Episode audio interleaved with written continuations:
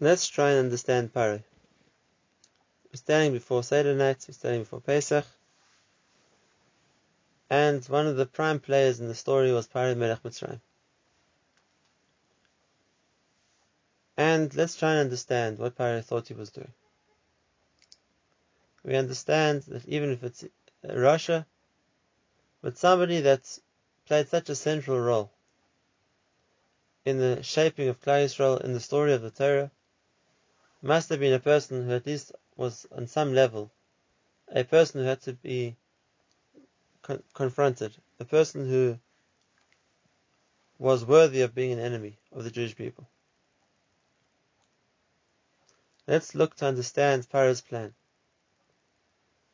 And then Be'ez Hashem we can understand more than that, the factors of the redemption.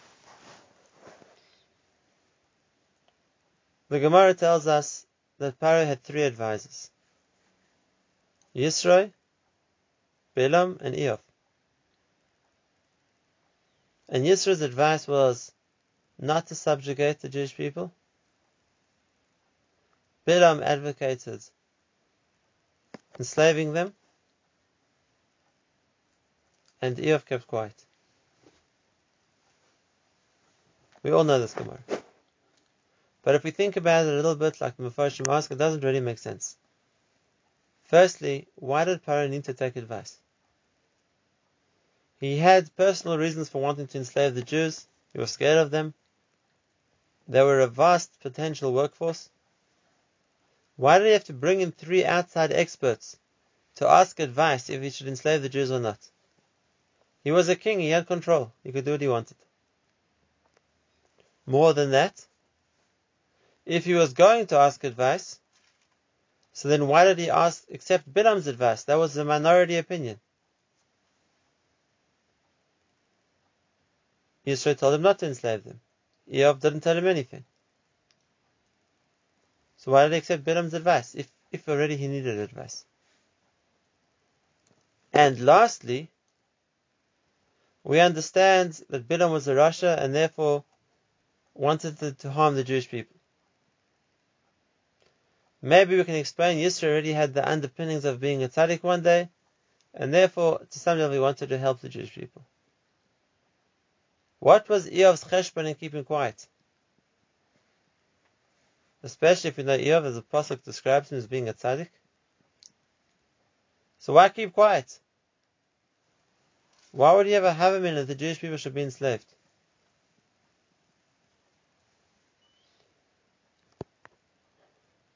Let's understand a little bit better what is happening. What the Gemara here is trying to teach us. What I'm saying is really based on an initial point, which is brought down by some of the Mephoshim, such as Zera Shimshon, but Be'ez Hashem will develop it beyond the original idea that they say. And really, Paro wasn't asking for advice what to do. Paro had a question which needed an answer. And he turned to the wise men, the sages of the time, to answer his question. And the answer to this question was critically important to Paro. What was the question? Paro knew well the prophecy given to Avraham Avinu at the Bris Ben Abisarim. That's where the story, story really began. We know that at the Bris Ben Abisarim, Hashem tells Avram, he foretells the Golus, the exile that the Jewish people are going to go through. And Paro saw himself as the superpower who was exiling the Jewish people, and therefore it was of vital importance to him to understand the nevuah that Hashem told Avraham Avinu. Hashem told Avram, Yodaya eh, you should know, Ki ger. That your descendants are going to be strangers in a land which isn't theirs. Va'avodum ve'inu oisam. Those strangers are going to enslave them and persecute them. Arba Shana for 400 years. It's a clear prophecy. And then in the following pasuk, Vidar Revi Yashuvu Hena. The fourth generation will return here to Eretz Israel. Paro was well aware of this nevuah. Paro, like I said previously, saw himself as the oppressor who was being described. But Paro had a question. There's an internal contradiction in what Hashem said. Did you hear it? Let me repeat the pasuk. See if you can find the internal contradiction in Hashem's message. The first pasuk says, you should know, Ki ger zarecha be'eretz lo lahem va'avodum ve'inu oisam arba me'eshana. They're going to be enslaved and persecuted for 400 years. And the second pasuk says, V'dar revi yeshuv The fourth generation will return here. How can that be? 400 years is a lot more than four generations. So there's a contradiction. How long is this Golus going to last? Is it going to be 400 years? Or is it going to be four generations? And like I said, this was of critical importance to Paro. Because if it's 400 years, then Paro has a lot of time. He won't live to see the end of it. Whereas if it's four generations, then that's those four generations since Avraham Avinu was already right now. And therefore, Paro wants to understand the Nevuah. Paro wants to know what's the answer to the stira. What did HaKadosh Baruch Hu mean? And Paro turns to the three wise men of his generation. Eov, Yisro, and Bilam and he asks them to explain to him why it's not a contradiction in what Hashem said. Now, there are three ways to resolve the stira in the psukim. Three ways based on a similar kind of question that we find in other nevuahs at different stages throughout Jewish history, So there are three ways that we could answer the question. The first way, there's a similar nevuah. A nevuah talking about the coming of Mashiach. When is Mashiach going to come? And on that the Navi says, Be'itoi achishena. It has a set time, I'll bring it sooner. So which one's it going to be? Is it going to be a set time? Or will Hashem bring it sooner? And the Gemara in Sanhedrin asks the question, and the Gemara answers, Zachu achisheno. Loi zachu be'itoy. If Klal Yisrael are meritorious, they deserve Mashiach to come, then he'll come right away. Achisheno. Lo izachu. If unfortunately the situation is that the Jewish people don't deserve Mashiach, then it's going to take a long time. Then it's going to have to be put on hold until the final time, the itzah that HaKadosh Baruch Hu has in mind. And therefore, within HaKadosh Baruch Hu's nevuah, he makes for two possibilities. The nevuah predicts the option of it being right away, and the nevuah predicts the option of it being a long, long time. It's not a stira. It's two options. It's either or.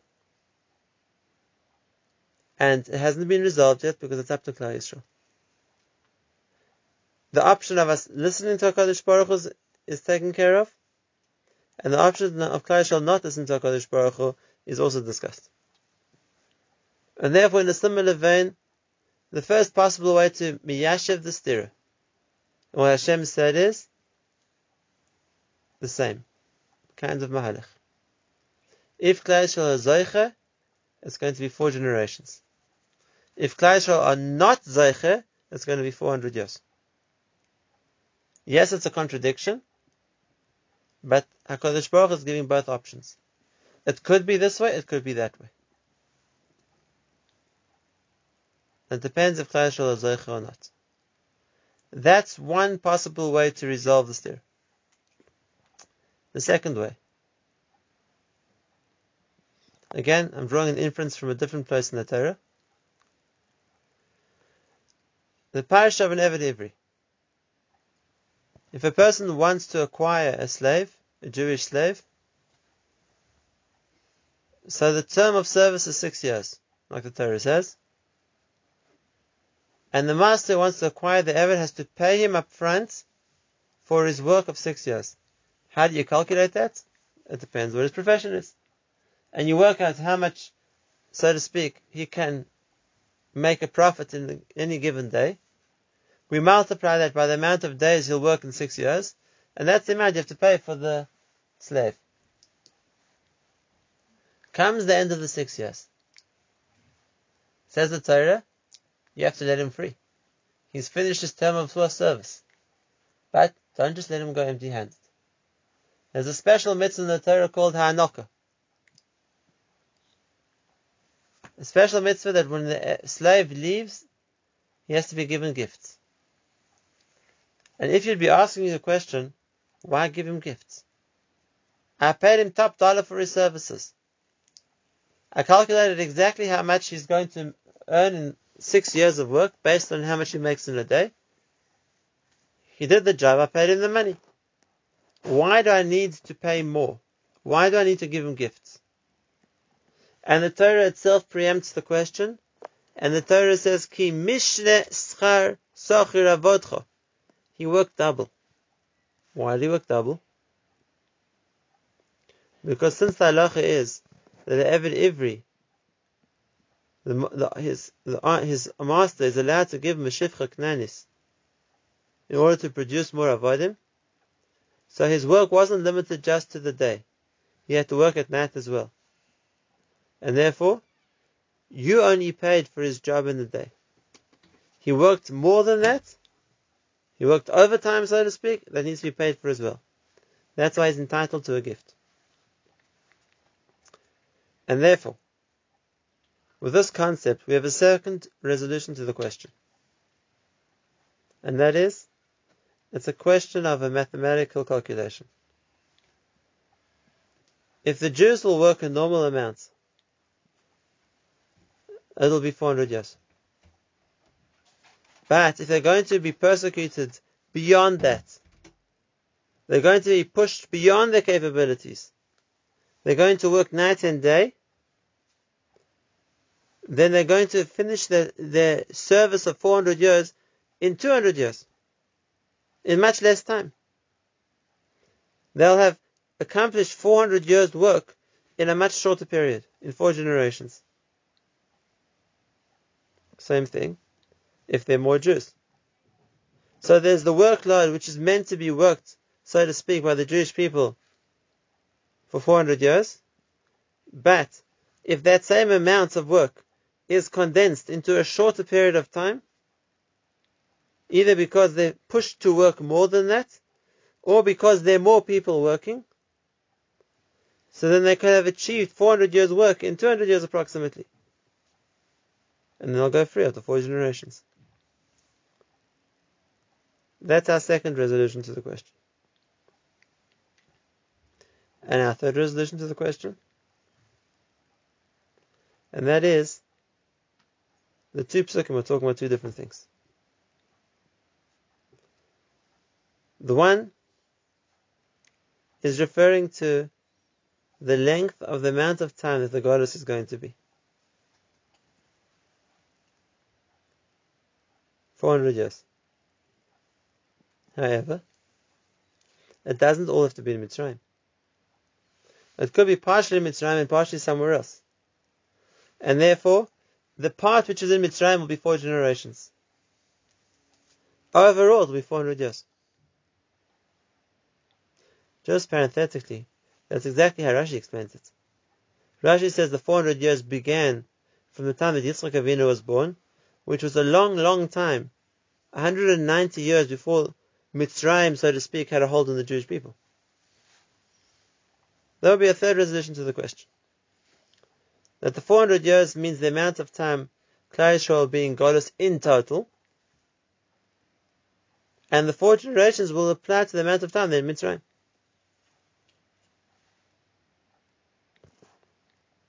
Now I'd like to suggest the following. These three resolutions were offered by Bilam, Yisro, and. That was Paro wanted to know from them. That was the question he went to ask advice. And these were the three answers they gave him. And therefore, we have to understand what the answer each one said is, and the implication of that answer. What made a difference to Paro. Let's start with Bilam first. We know Bilam already. We've met him other times in the Torah.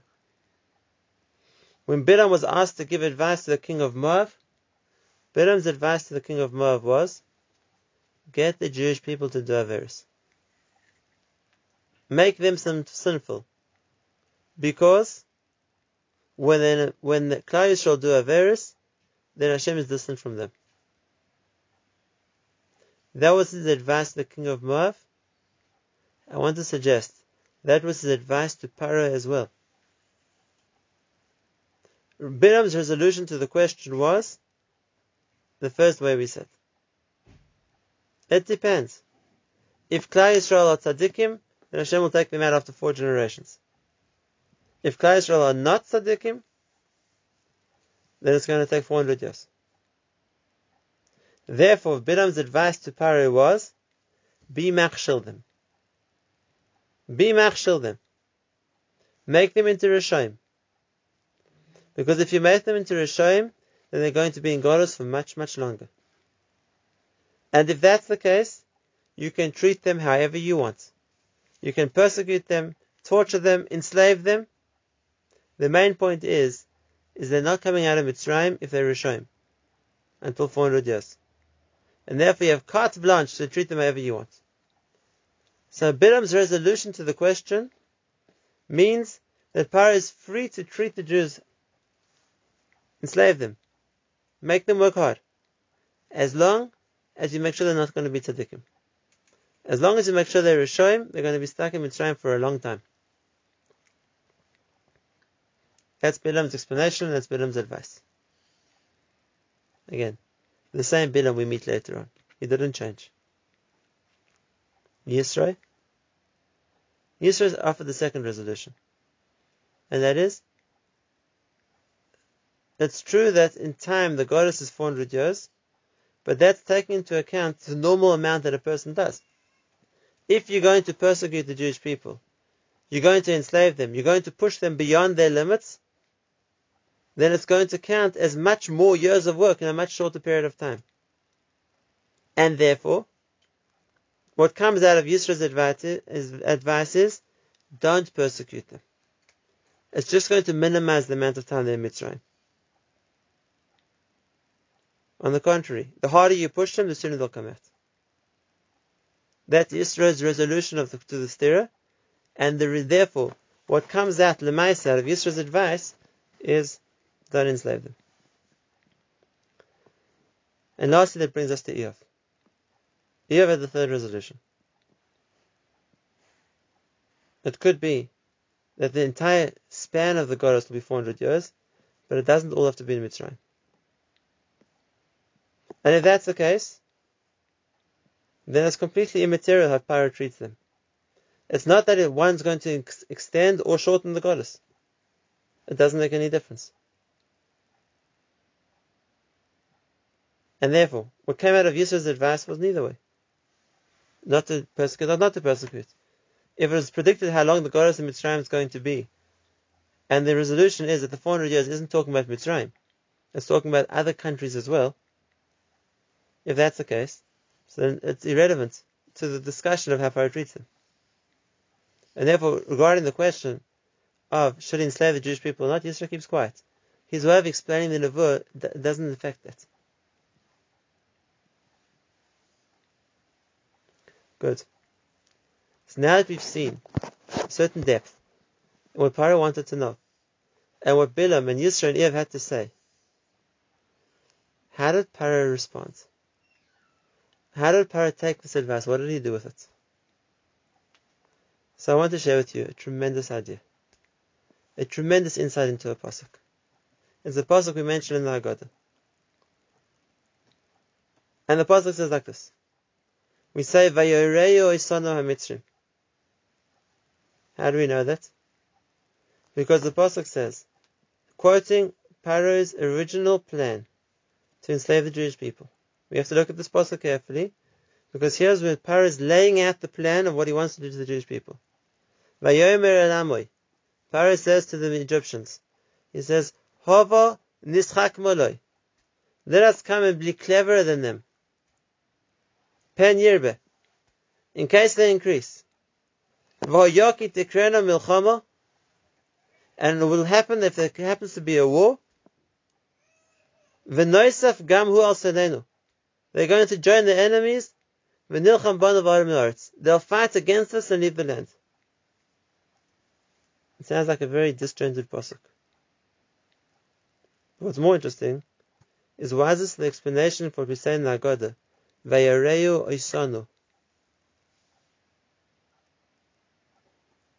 So first let's look at that pasuk. It's often been pointed out in Hebrew grammar in Dikduk, the pasuk's wrong.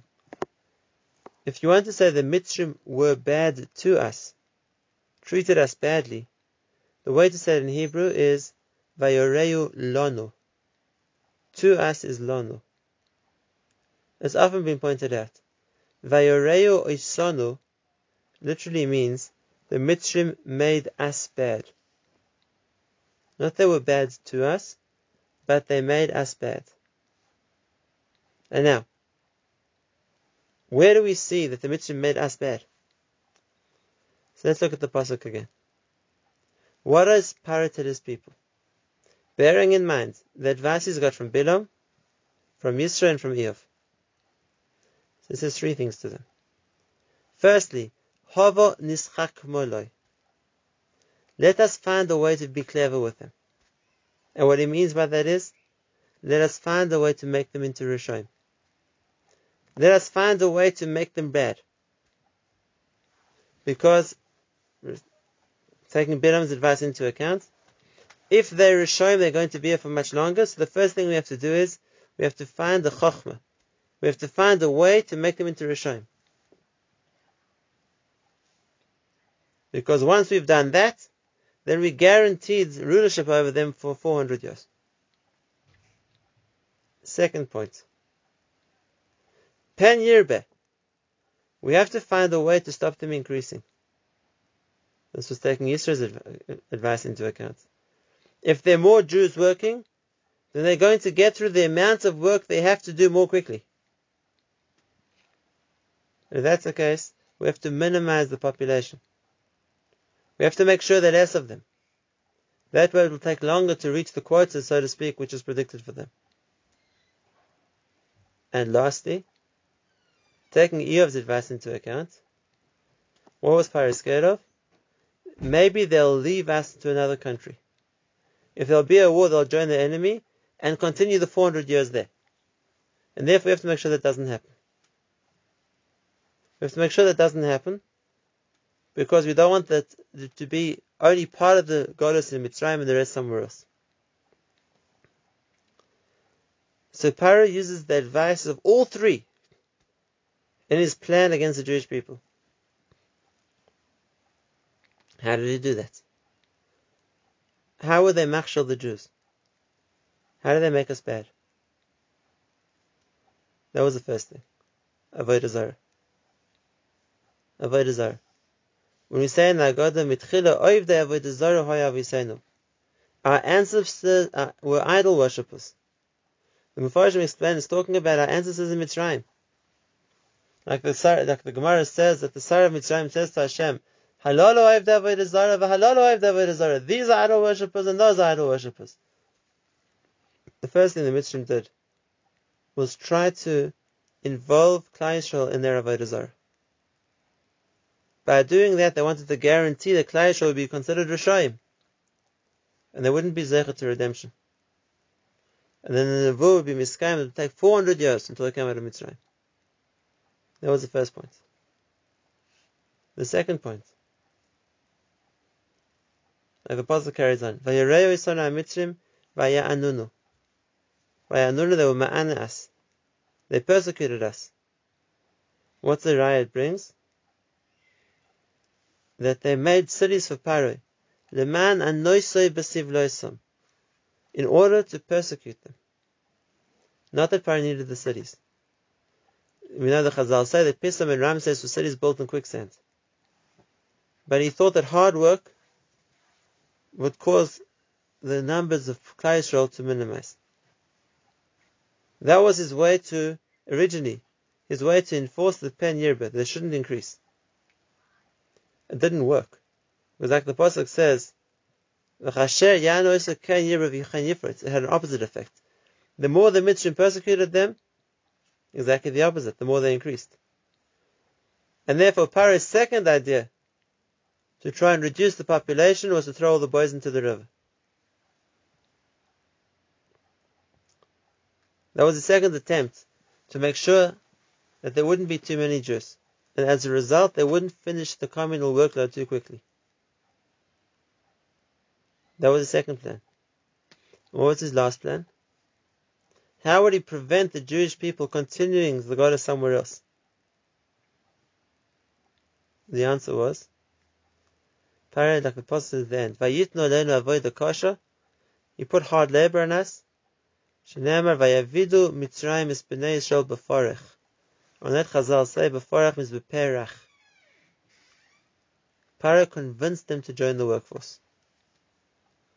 Join the national efforts. Come show your loyalty for Mitzrayim. The slavery didn't start with force, with compulsion.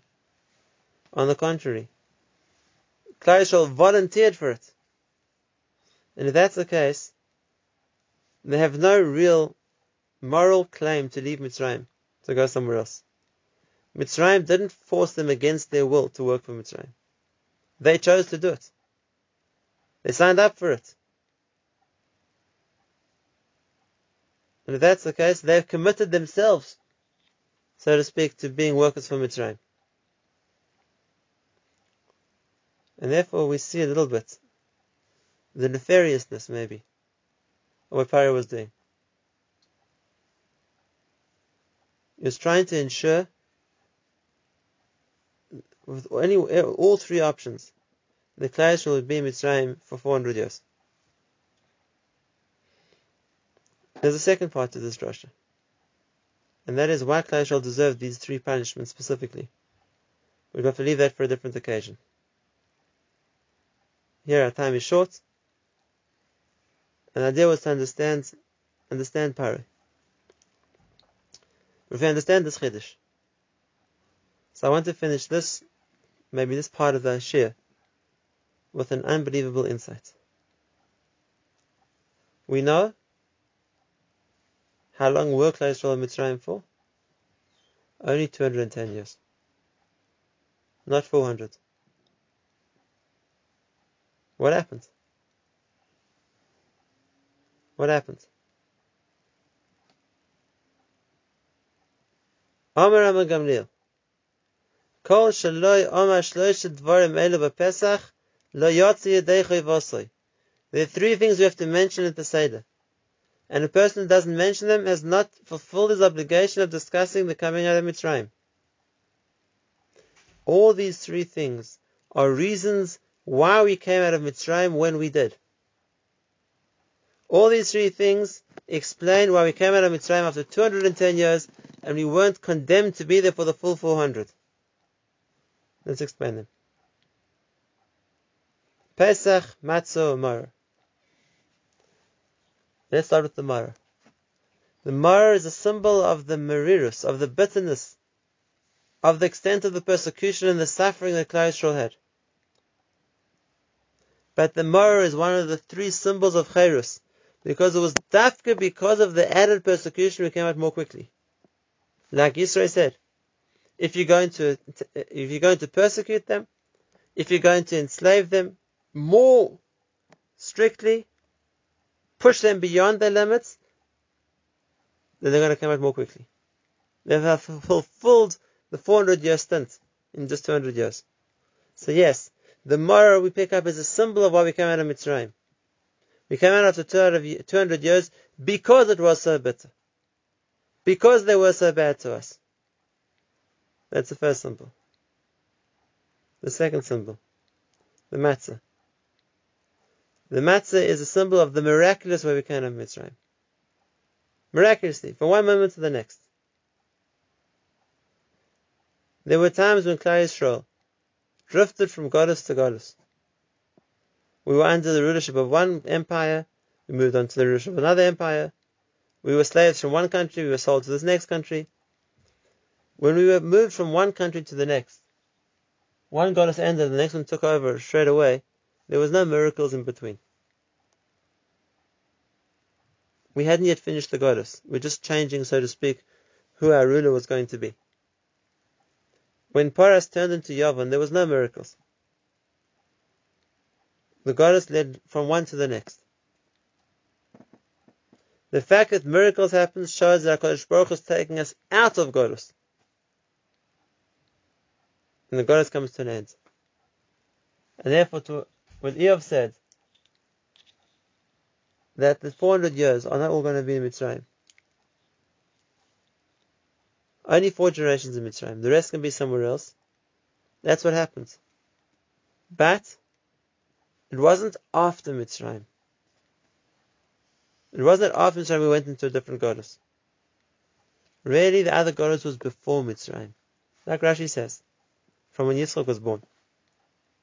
It was 190 years in the countries of Canaan, Avimelech, and others, and only the end part was in Mitzrayim. And therefore we say the end of Mitzrayim was the miraculous salvation that showed the Golus had come to an end, Hashem had taken us out of Golus. Babel didn't end miraculously. Neither did Paras. The miracle shows that it's the end of the Golus. And therefore the second symbol of the redemption is the matzah. When Hashem took us out, He did it with miracles. He did it with miracles to show that this was the end of Golus. Now we were coming out.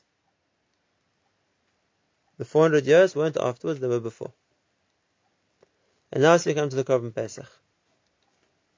Bilam was right. If Klal Yisrael are Rishayim, they're not coming out. If Klal Yisrael are Rishayim, they're going to remain in Golus. But there's one thing Bilam didn't take into account. What Bilam didn't take into account is that it's always possible to do tshuva. And when a person does tshuva, then they could have been Rishoyim for the previous 200 years. But now they do tshuva, now they're tzaddikim. And now they're tzaddikim, they can come out right away. And that's a symbol of the Pesach. Zevach. I'm going to take the deity of the Egyptians. I'm going to take their sheep and slaughter it for Hashem. I will break the hold of Avodah Zarah on myself. I'll do tshuva for the Avodah Zarah. And then I'm no longer a Rasha. And the Geula can come right now. And therefore, these are our three symbols of Geula. Why we came out after 200 years. The fact that we came out miraculously. This wasn't just being transferred to another country. The bitterness of the Golus we had suffered multiplied the amount of time we'd been there. And even if we were a shayim until now, but we could detach ourselves from that avera and do tshuva and be a to come out.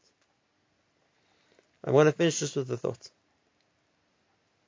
When we sit outside at night, and we have these symbols in front of us, let's think how much it's applicable to our present Golus. How long is this Golus going to be? How do we understand when the Kodesh Baruch is going to take us, take us out of the Golus we're in right now? So we have the same three symbols. We can pick up the Maror and say, HaKadosh Baruch Hu. However long Klal we're meant to be in Golos but the amount we've suffered, the difficulties we've experienced, the pain that the Goyim have put us through, multiplies the amount of time of Golos by so much more. The bitterness of the Golos should stand instead of the amount of time we still need to suffer. Which we zeicha to a. And the matzah. Same thing. Since the time of the Churban 20, nearly 2,000 years ago, we've gone from place to place, from country to country. We've changed hands from one empire to the next. From the Romans to the Europeans to the Russians to all over the world. That's not a Geula. It's just the change of who the owner, our owner is while we're slaves. The Geula is when HaKadosh Baruch Hu steps in to free us. Like the Pasuk says he did in the time of Mitzrayim, he'll show us with miracles. That the Golus will come to an end miraculously. And the last symbol is the Pesach. How long is the Golus? Is up to, if it's up to us, that if we deserve it, the Geula will come. And if we don't, then it won't. Then even if until now we haven't deserved it, that doesn't condemn us for the future. Even if until now we've been Rishoyim, we can take the message of the Korban Pesach. And that is at any stage when we get up and do tshuva, then we'll become tzaddikim. And when we tzaddikim, then the Geula can come right away. And that's what we look forward to. Just like with Pesach, the miracles happened of Yetzias Mitzrayim then, and the Geula happened then. Same thing we can look forward to and daven for the Geula which will come in this Nisan as well, for Ezra Hashem.